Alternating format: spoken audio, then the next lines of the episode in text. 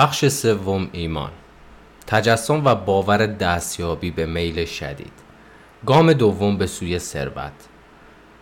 ایمان کیمیاگر اصلی ذهن است. وقتی ایمان با ارتعاش فکر ادغام می شود، ذهن نیمه هوشیار فوراً آن ارتعاش را می گیرد و به معادل معنوی آن بر می گرداند و آن را به هوش نامحدود انتقال می دهد، همانطور که درباره عبادت صدق می کند. احساسات مربوط به ایمان، عشق، رابطه جنسی قوی ترین احساسات اصلی مثبت هستند. وقتی هر سه ادغام می شوند، تأثیر رنگارنگی بر ارتعاش فکر می‌گذارند، به گونه‌ای که فوراً به ذهن نیمه هوشیار می‌رسد و به معادل معنوی آن تبدیل می‌شود، تنها شکلی که باعث واکنش از هوش نامحدود می‌گردد. عشق و ایمان پدیده‌های ذهنی و روانی هستند که به جنبه معنوی بشر مربوط می‌شوند. رابطه جنسی پدیده‌ای کاملاً زیستی است و فقط به جنبه جسمانی مربوط می‌شود. ادغام یا تلفیق این سه احساس بر گشودن خط ارتباطی مستقیمی تأثیر می‌گذارد.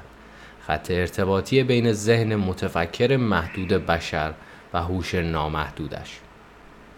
چگونه ایمان را گسترش دهیم؟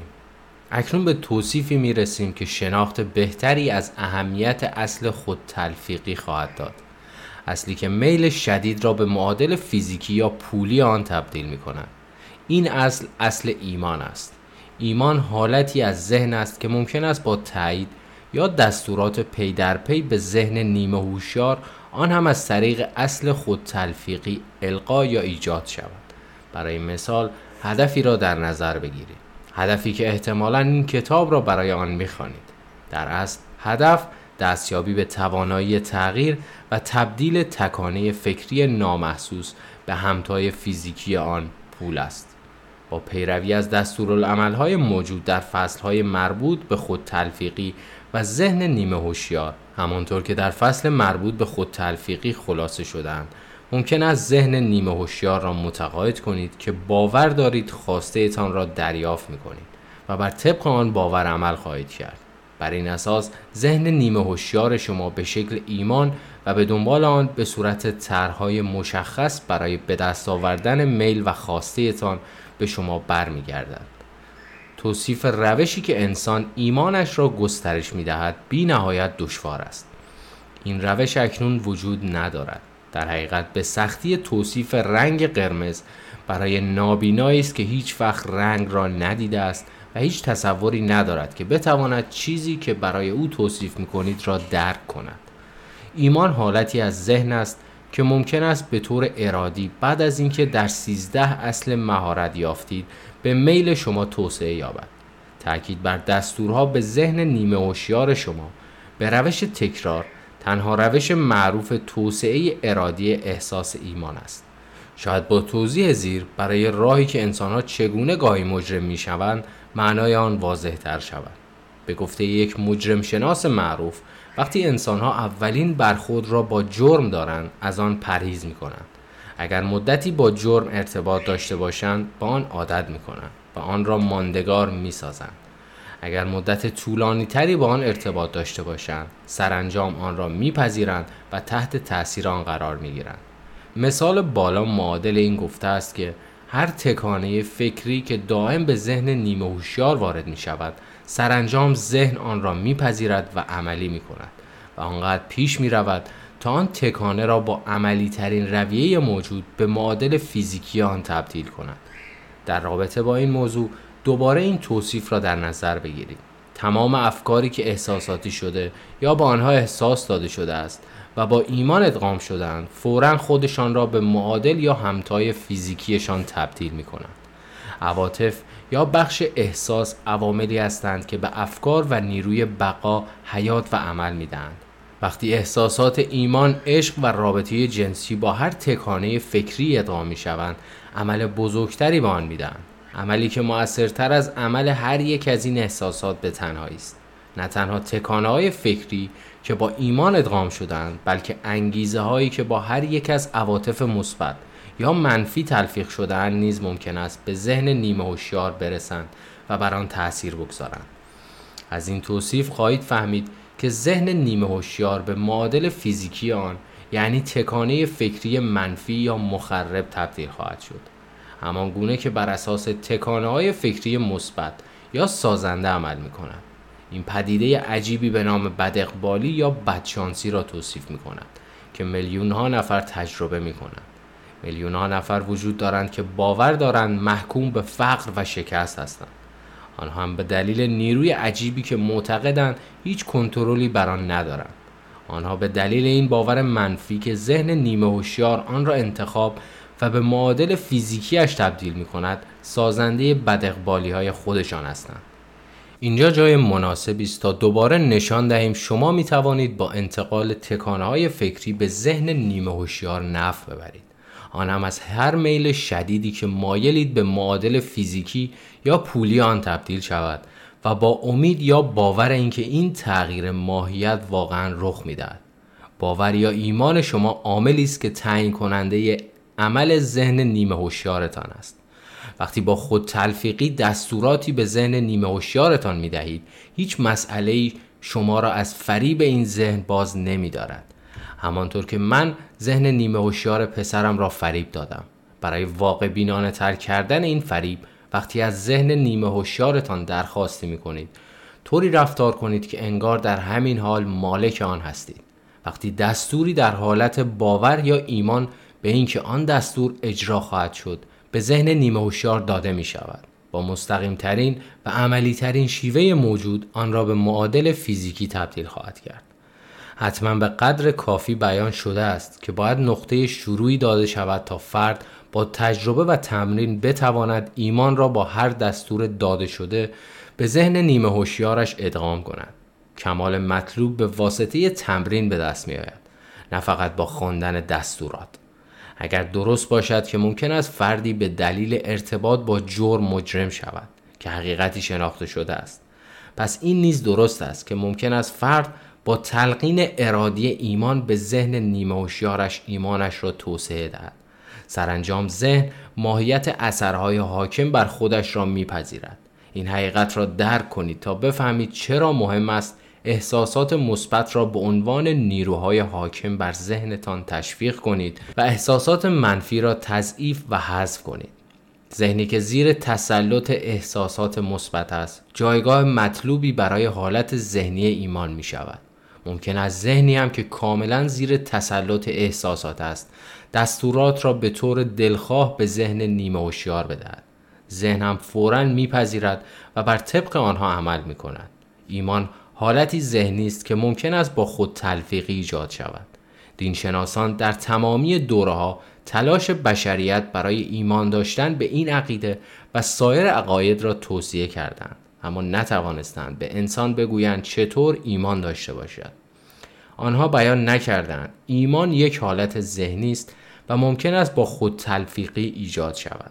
در زبانی که برای هر انسان معمولی قابل فهم است، ما اصل معروفی را شرح می‌دهیم که ایمان را گسترش می‌دهد، ایمانی که اکنون وجود ندارد. به خودتان ایمان داشته باشید، ایمان به بی‌نهایت. پیش از شروع باید دوباره یادآوری کنیم که ایمان اکسیر ابدی است که به تکانه فکری حیات و قدرت و عمل می‌دهد. این جمله آنقدر ارزش دارد که برای بار دوم، سوم و چهارم و با صدای بلند خوانده شود. ایمان نقطه شروع اندوختن ثروت است. ایمان مبنای تمام معجزه ها و تمام اسراری است که با قوانین علم تجزیه و تحلیل می شوند. ایمان تنها راه حل شناخته شده برای شکست است. ایمان عنصر شیمیایی است که وقتی با عبادت ادغام می شود، با هوش نامحدود فرد ارتباط مستقیم ایجاد می کند. ایمان عاملی است که ارتعاش معمولی فکری را که ذهن محدود بشر ایجاد کرده، به معادل معنوی تبدیل می کند. ایمان تنها واسطه است که نیروی بسیار بزرگ هوش نامحدود را مهار می کند و انسان آن را به کار می برد. هر یک از جملات مذکور قابل اثبات است. اثبات ساده است و با آسانی انجام و به اصل خود تلفیقی مربوط می شود. پس بگذارید توجهمان را بر موضوع خود تلفیقی معطوف کنیم. بفهمیم چیست و چگونه قابل دستیابی است. این یک حقیقت شناخته شده است که سرانجام فرد هرچه برای خودش تکرار می کند، چه درست چه غلط باور می کند. اگر کسی دروغی را بارها و بارها تکرار کند، سرانجام آن دروغ را به عنوان یک حقیقت میپذیرد. در نهایت هم باور میکند که حقیقت است. هر انسان به خاطر افکار حاکمی که اجازه میدهد ذهنش را اشغال کنند، همان کسی است که واقعا هست. افکاری که انسان عمدن در ذهنش میگذارد و تشویقشان میکند و احساسات دیگری را با آن ادغام میکند. نیروهای انگیزه بخشی میسازند، نیروهایی که هر حرکت، عمل و کردار او را کنترل و هدایت میکنند. اکنون توصیفی از یک حقیقت قابل توجه به ذهن میرسد و آن اینکه افکاری که با هر یک از احساسات و عواطف ادغام میشود، نیروی مغناطیسی میسازند که افکار مشابه یا مربوط دیگری را از ارتعاشات فضا جذب میکنند. بنابراین ممکن است یک فکر مغناطیسی شده با احساس با بذری مقایسه شود که وقتی در خاک حاصلخیز کاشته می شود، جوانه می زند و رشد می کند و بارها تکثیر می شود. این گونه یک بذر کوچک اصلی به میلیون ها بذر بیشمار از همان نوع تبدیل می شود. فضا یک توده کیهانی بزرگ از نیروهای دائمی ارتعاش است که از دو ارتعاش ساخته شده است: مخرب و سازنده. فضا همیشه ناقل ارتعاشات ترس، فقر، بیماری، شکست، مصیبت و ارتعاشات کامیابی، سلامتی، موفقیت و شادی است.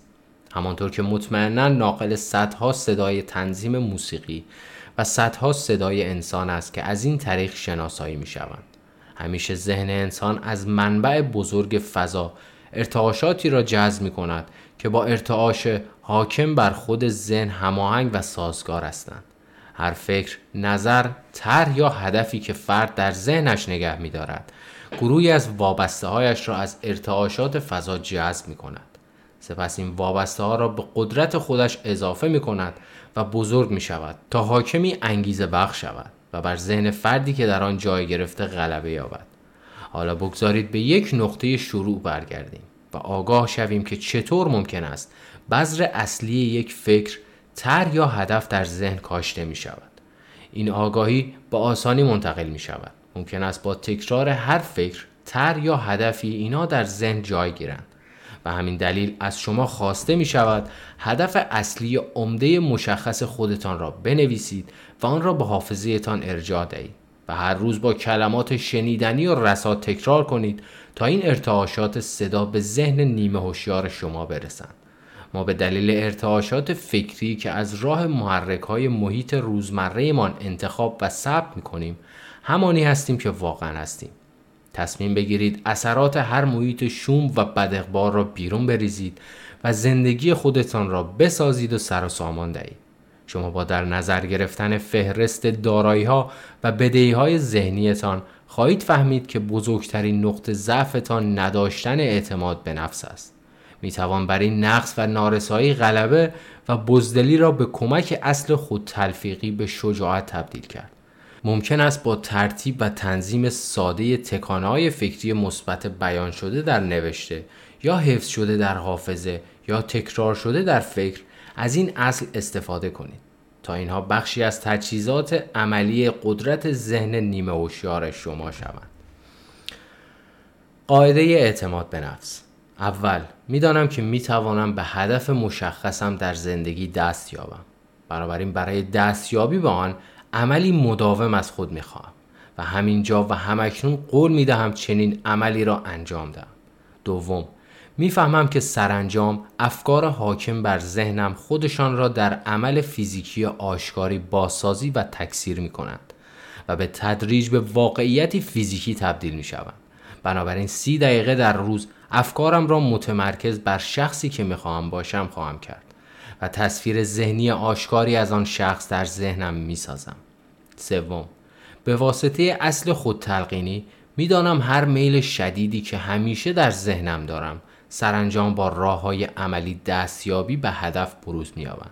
بنابراین 10 دقیقه در روز را به درخواست توسعه اعتماد به نفس به خودم اختصاص خواهم داد. چهارم، توصیفی از هدف عمده مشخص در زندگی را به وضوح نوشتم و هیچ وقت دست از تلاش بر نخواهم داشت تا اعتماد به نفس کافی برای دستیابی به آن را گسترش دهم. پنجم، کاملا میفهمم که هیچ ثروت یا سمتی نمیتواند مدت طولانی دوام آورد مگر اینکه بر اساس اعتماد و عدالت ساخته شود. بنابراین در تبادلی شرکت نخواهم کرد که برای اثرپذیرانش سودی ندارد. من با جذب نیروهایی که میخواهم به کار ببرم و همکاری بقیه افراد موفق خواهم شد. به دیگران تلقین خواهم کرد که به خاطر تمایلم برای خدمت با آنها هم به من خدمت کنند. با گسترش عشق و محبت به تمام بشریت، نفرت و حسادت و کینه و خودخواهی و بدبینی را برطرف خواهم کرد. چون میدانم نگرش منفی نسبت به دیگران هرگز باعث موفقیت من نمی شود. باعث خواهد شد دیگران مرا باور کنند، چون با آنها و به خودم ایمان دارم. نامم را در این قاعده امضا خواهم کرد. آن را به حافظه‌ام می سپارم و یک بار در روز با صدای بلند با ایمان کاملی که به تدریج بر افکارم و اعمالم تأثیر خواهد گذاشت آن را تکرار می کنم تا فردی موفق و متکی به خود شوم. پشت این قاعده قانون طبیعت است که هیچ کس هنوز نتوانسته است آن را توضیح دهد. همه دانشمندان در تمام دوره ها را سردرگم کرده است. روانشناسان این قانون را خود تلقینی نامیدند و کلمه دیگری به آن اضافه نمی کنیم. نامی که روی این قانون گذاشته می شود اهمیت کمی دارد.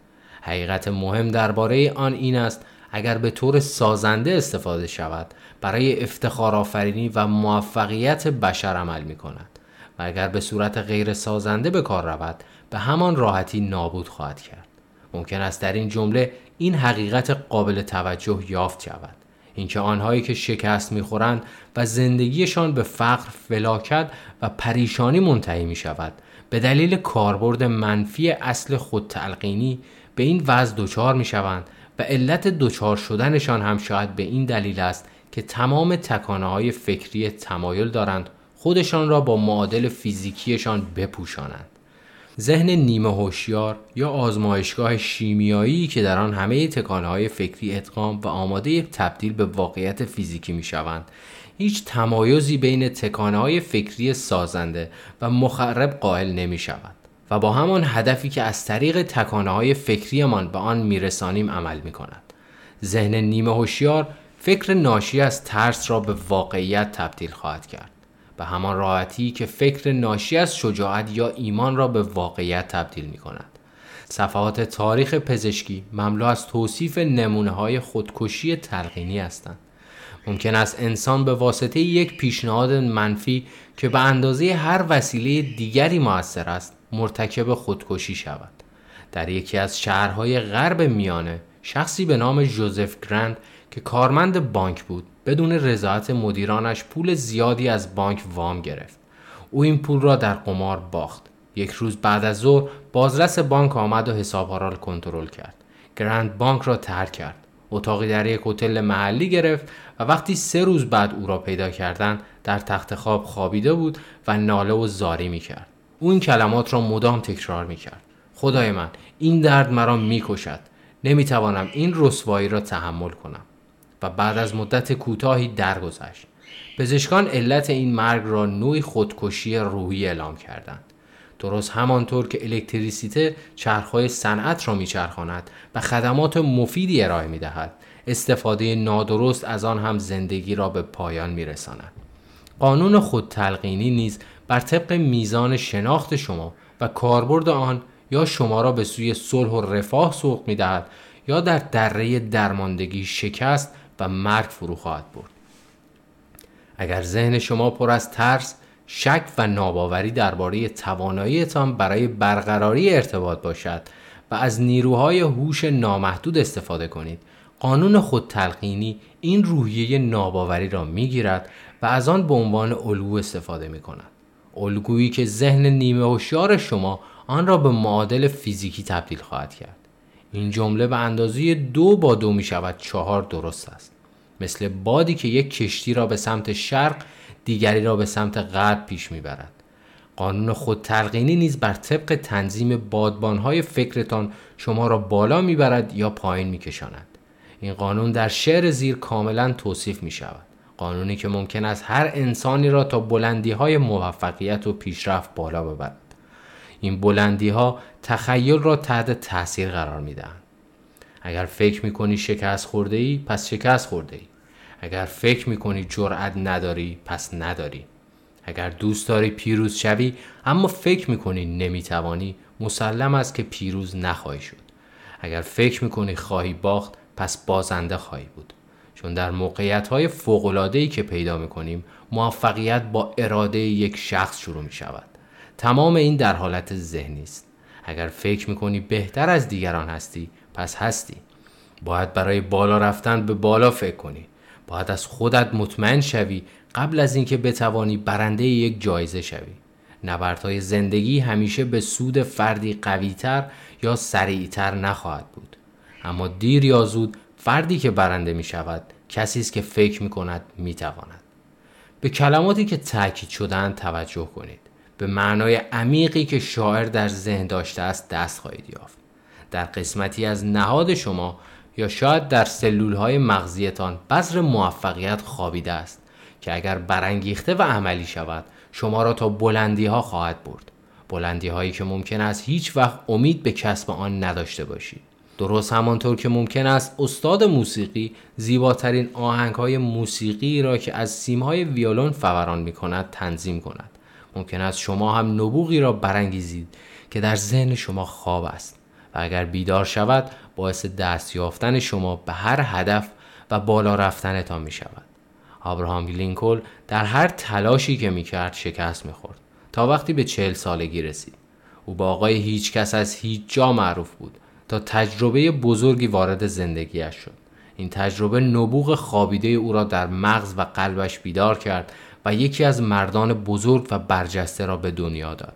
این تجربه با احساسات غم و عشق ادغام شد که به کمک آن راتلج، تنها زنی که واقعا دوستش داشت، برای او پیش آمد. این یک حقیقت شناخته شده است که احساس عشق منسوب به حالتی ذهنی به نام ایمان است و به همین دلیل است که عشق با تبدیل تکانه‌های فکری شخص به معادل معنوی آن بسیار نزدیک است.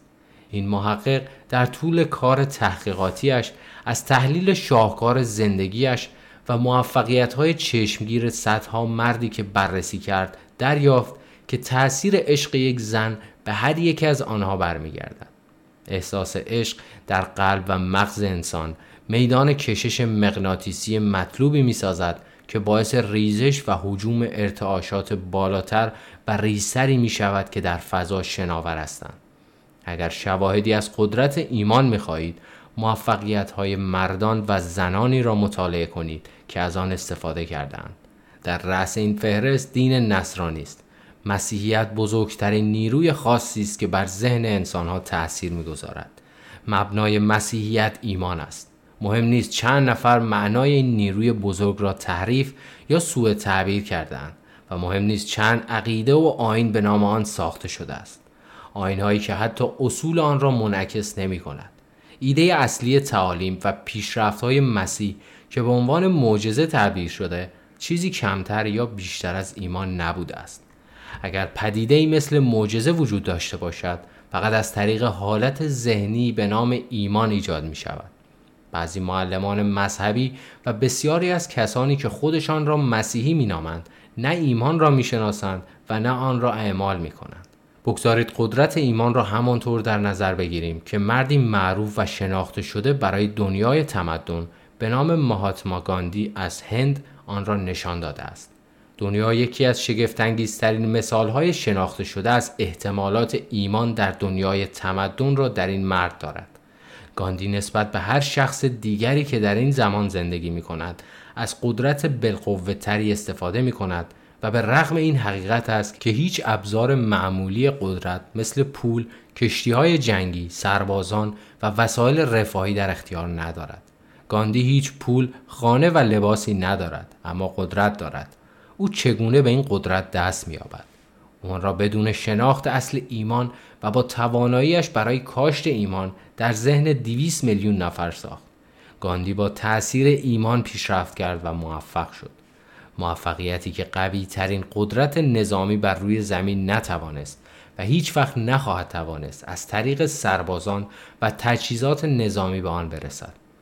او در شاهکار حیرت انگیز تأثیر و نفوذ در 200 میلیون ذهن برای حرکتی یکپارچه و هماهنگ به صورت ذهنی واحد موفق بوده است. چه نیروی دیگری غیر از ایمان میتواند چنین کاری انجام دهد؟ روزی خواهد رسید که کارمندان و کارفرمایان به امکانات ایمان پی میبرند. آن روز سرآغاز همه چیز است. کل دنیا فرصت کافی داشته تا در بحران تجاری جدید شاهد باشد که فقدان ایمان با تجارت چه خواهد کرد. حتما تمدن آنقدر بشر را باهوش ساخته تا از درس بزرگی استفاده کنند که بحران به دنیا آموخته است. در مدت این بحران دنیا شواهد فراوانی داشته است که ترس گسترده چرخهای صنعت و تجارت را از کار بیکار خواهد کرد. رهبرانی در تجارت و صنعت از این تجربه برمیخیزند. کسانی که از نمونه‌ای که گاندی برای دنیا ساخته است نفع خواهند برد و از همان تاکتیک هایی برای تجارت استفاده خواهند کرد که او در ساخت بزرگترین افراد شناخته شده در تاریخ دنیا به کار برده است.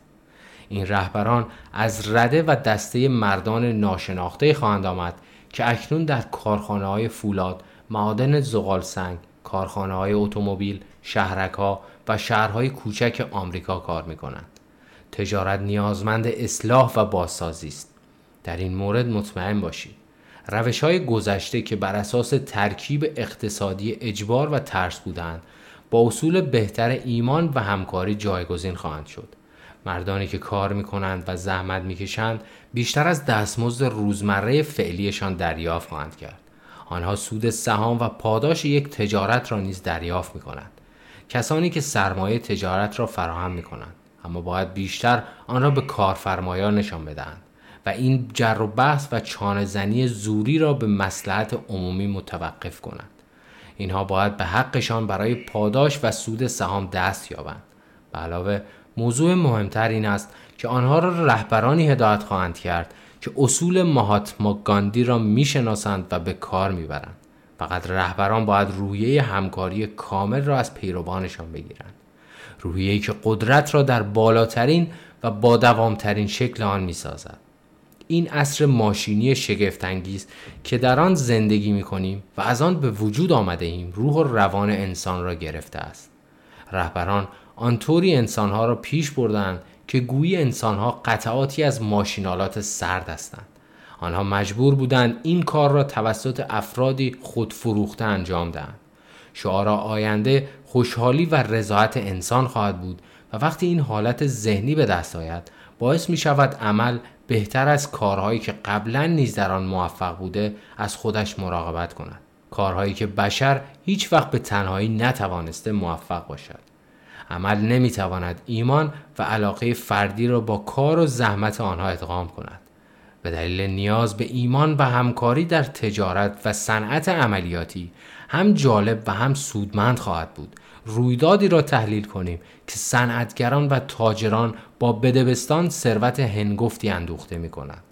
رویداد برگزیده برای این نمونه به سال 1900 برمیگردد که شرکت فولادسازی ایالات متحده آمریکا تأسیس شد. همانطور که این داستان را می‌خوانید، این حقایق اساسی را به خاطر بسپارید. خواهید فهمید چگونه افکار و ایده ها به ثروت‌های هنگفت تبدیل شدند. در مرحله اول، شرکت بسیار بزرگ فولادسازی ایالات متحده آمریکا در ذهن چارلز ام شواب به شکل یک ایده ظاهر شد که تخیلش آن را ساخته بود. در مرحله دوم، ایمان را با ایده خود ادغام کرد. در مرحله سوم، برنامه‌ای برای تبدیل این ایده به واقعیت فیزیکی و مالی تنظیم کرد. در مرحله چهارم، برنامه‌اش را با سخنرانی مشهورش در انجمن دانشگاه عملی ساخت. در مرحله پنجم، طرحش را با پشتکارش استفاده دنبال و با تصمیمی راسخ پشتیبانی کرد تا کاملا اجرا شد. در مرحله ششم، راه موفقیت را با میل سوزان برای رسیدن به آن آماده کرد. اگر شما یکی از کسانی باشید که اغلب کنجکاو بودند چگونه ثروت‌های هنگفت اندوخته می شود، این داستان درباره پیدایش شرکت فولادسازی ایالات متحده آمریکا آن را روشن خواهد کرد. اگر تردیدی درباره کسانی دارید که می توانند بیاندیشند و ثروتمند شوند، این داستان باید آن تردید را برطرف کند. چون می توانید کاربرد بخش عمده‌ای از 13 اصل توصیف شده در این کتاب را آشکارا در این داستان ببینید. این توصیف حیرت آور از قدرت یک ایده را از جان لوول در روزنامه دنیای نیویورک تلگرام به طور چشمگیر و بارزی بیان کرد که با ادب و احترام دوباره در اینجا چاپ می شود. یک سخنرانی زیبا بعد از شام برای $1 میلیارد. بعد از ظهر 12 دسامبر 1900 تقریباً 80 شخص معروف و برجسته مالی کشور در مهمانی رسمی انجمن دانشگاه در خیابان 5 گرد هم آمدند تا مراسم بزرگداشتی برای مرد جوانی از غرب برگزار کنند. کمتر از انگشتان یک دست در مهمانان فهمیدند که شاهد مهمترین رویداد در تاریخ صنعت آمریکا هستند. جی ادوارد سیمونز و چارلز استوارد اسمیت با قلب‌های سرشار از قدردانی برای مهمان نوازی سخاوتمندانه چارلز ام شواب در بازدید جدیدش از پترزبورگ شامی را ترتیب داده بودند تا مرد 39 ساله فولاد را به جامعه بانکداری شرقی معرفی کنند، اما انتظار نداشتند او با آن انجمن هجوم ببرد. در حقیقت آنها به چارلز هشدار دادند که آدم‌های مغرور و خودنمای نیویورکی نسبت به سخنرانی حساس هستند و اگر نمی‌خواهد استیلنان‌ها و هریمن‌ها و وندربیت‌ها را خسته و دلزده کند، بهتر از خودش را به 15 یا 20 دقیقه رفتار و سخنرانی افاده‌آمیز محدود کند و اجازه دهد اوضاع به صورت طبیعی پیش برود. حتی جان پیر مونت مورگان که در سمت راست شواب به عنوان مقام عالی رتبه او نشسته بود، قصد داشت تا حضور کوتاهی بر سر میز مهمانی داشته باشد. سخنرانی شواب به قدری کوتاه بود که هیچ گزارشی از آن در اخبار روز بعد ذکر نشد. دو میزبان و مهمانان سرشناسشان 7 یا 8 نوع از غذاهای اصلی را خوردند. آنها گفتگوی کمی داشتند و از پرداختن به اصل موضوع خودداری کردند. فقط تعدادی بانکدار و دلال که حرفه‌شان در بانک‌های مونانگالا رونق یافته بود، پیش از این با شواب ملاقات کرده بودند. غیر از آنها هیچ کس او را به خوبی نمی‌شناخت.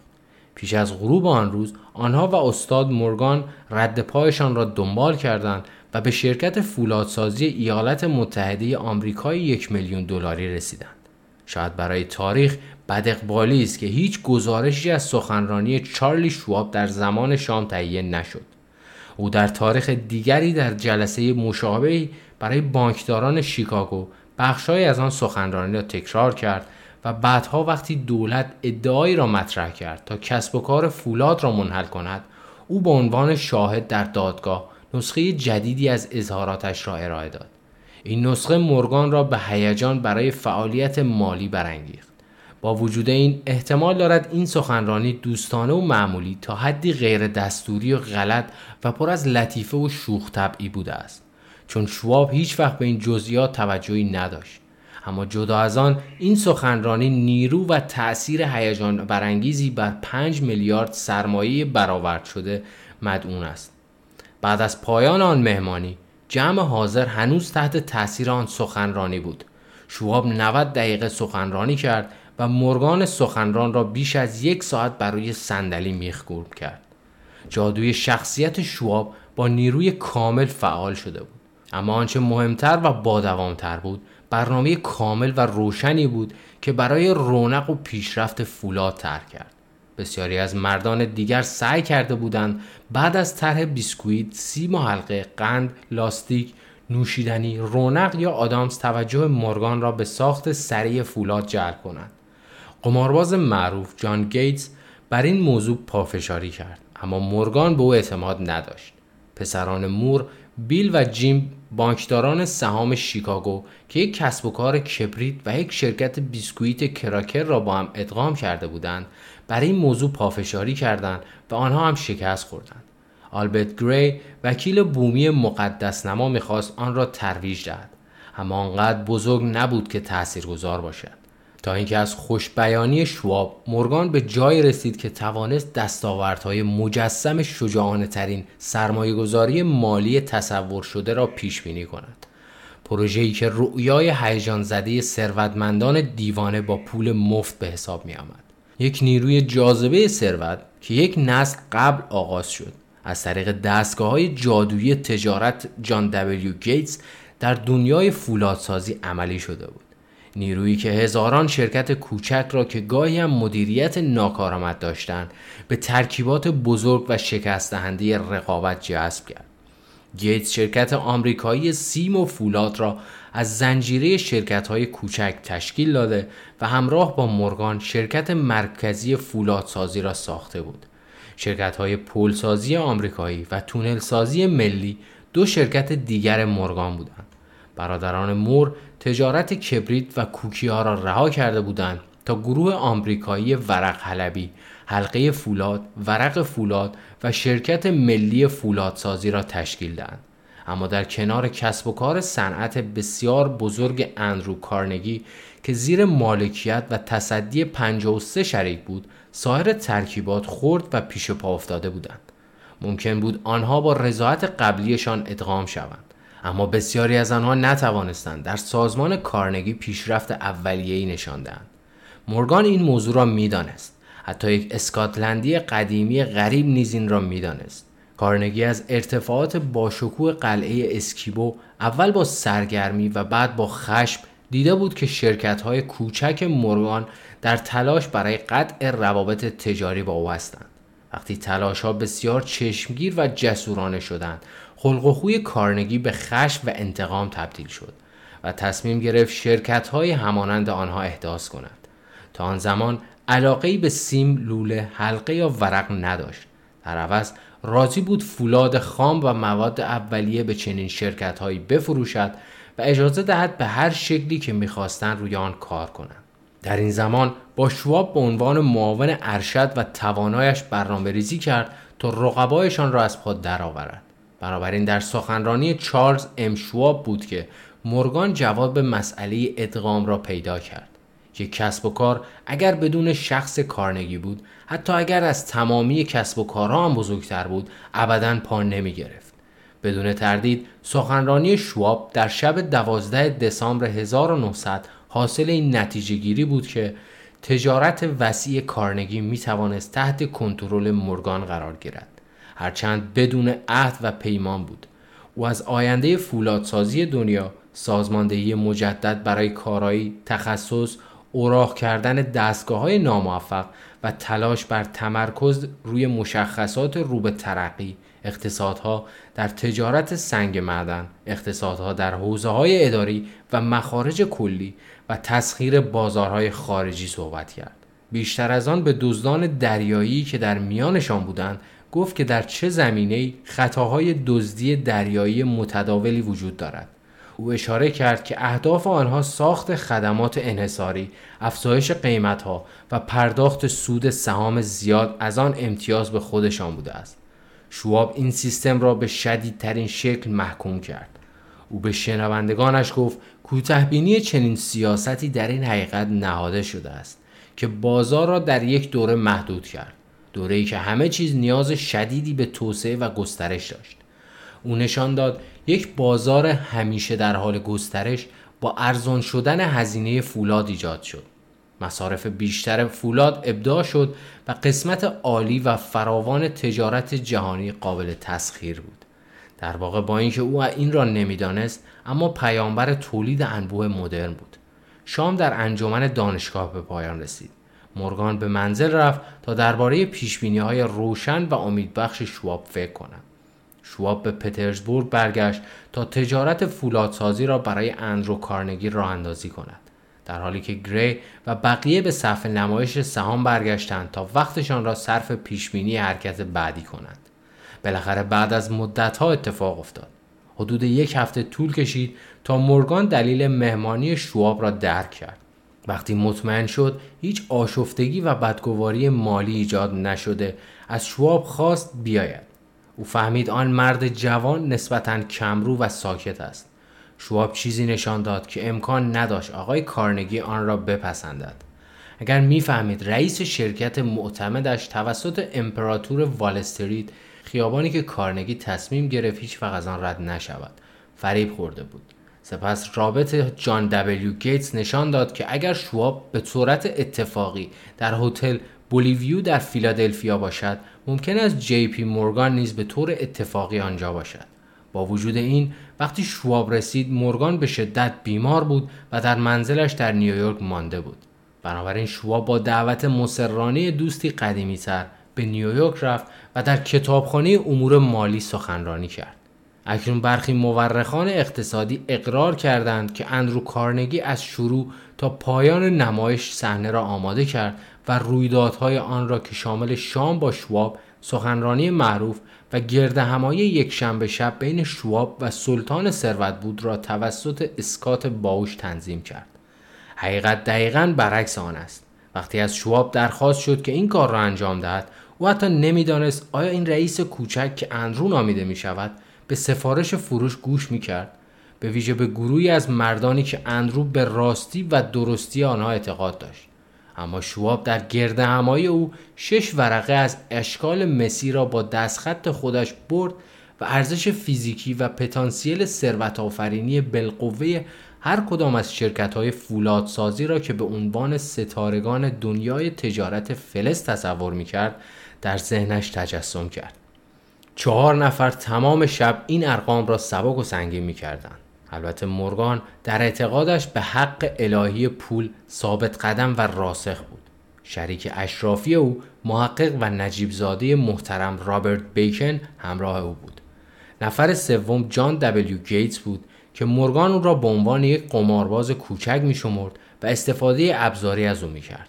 نفر چهارم شواب بود که درباره ساخت و فروش فولاد بیشتر از بقیه افراد فعال گروه می‌دانست. در آن گردهمایی ارقام پترزبورگی اصلا بررسی نشدند. اگر او میگفت آن شرکت ارزش خیلی زیادی دارد، پس همانقدر ارزش داشت، نه بیشتر. او بر درهم رفتن نگرانی‌هایی که نامی برد نیز اصرار می‌کرد. شرکتی را که در آن هیچ گونه تکثیر و نسخه برداری وجود نداشت، متقاعد کرده بود حرص و طمع دوستانی را برطرف کند که می‌خواستند بار سنگین شرکت‌هایشان را بر شانه‌های بزرگ مورگان بگذارند. سپس او با یک طراحی تعدادی از نگرانی‌های بزرگتر را برطرف کرد. تحریک والروس‌ها و نجارهای والستری چشم‌های حریصشان را بر آن دوخته بودند. وقتی بامداد فرا رسید، مورگان بلند شد و پشتش را صاف کرد. فقط یک پرسش باقی مانده بود. او پرسید: آیا فکر می‌کنی می‌توانی اندرو کارنگی را متقاعد به فروش کنی؟ شواب گفت: می‌توانم امتحان کنم. اگر بتوانی او را وادار به فروش کنی، من این موضوع را میپذیرم. تا آن موقع همه چیز خوب پیش میرفت. اما کارنگی چه میفروخت؟ چقدر تقاضا داشت؟ شواب به حدود 320 میلیون دلار فکر میکرد. چقدر دستمزد میگرفت؟ سهام عادی یا ممتاز؟ اوراق قرضه؟ پول نقد؟ هیچ کس نمیتوانست 1/3 از 1 میلیارد دلار را نقدی پرداخت کند. در ماه ژانویه یک بازی گلف در خارستان ترک خورده از سرمای سنت اندروز واقع در وستچستر برگزار شد و اندرو از سرما خودش را با ژاکت پوشانده بود. چارلی هم طبق معمول با چرب زبانی صحبت میکرد تا روحیه او را بالا ببرد، اما هیچ حرفی از کار و تجارت زده نشد تا اینکه هر دو نفرشان در گرمای راحت و دنج کلبه نزدیک کارنگی نشستند. سپس شواب با همان حالت مجاب کنندگی که 80 میلیونر را در انجمن دانشگاه افسون کرده بود، وعده‌های پرزرق و برق بازنشستگی در آرامش و میلیون‌ها ناگفته را بیرون ریخت تا دمدمی مزاجی و هوس‌های اجتماعی آن پیرمرد را برطرف کند. کارنگی دست از مقاومت برداشت، روی یک تکه کاغذ رقمی نوشت، آن را به شواب داد و گفت: بسیار خوب، این همان مبلغی است که لازم داریم.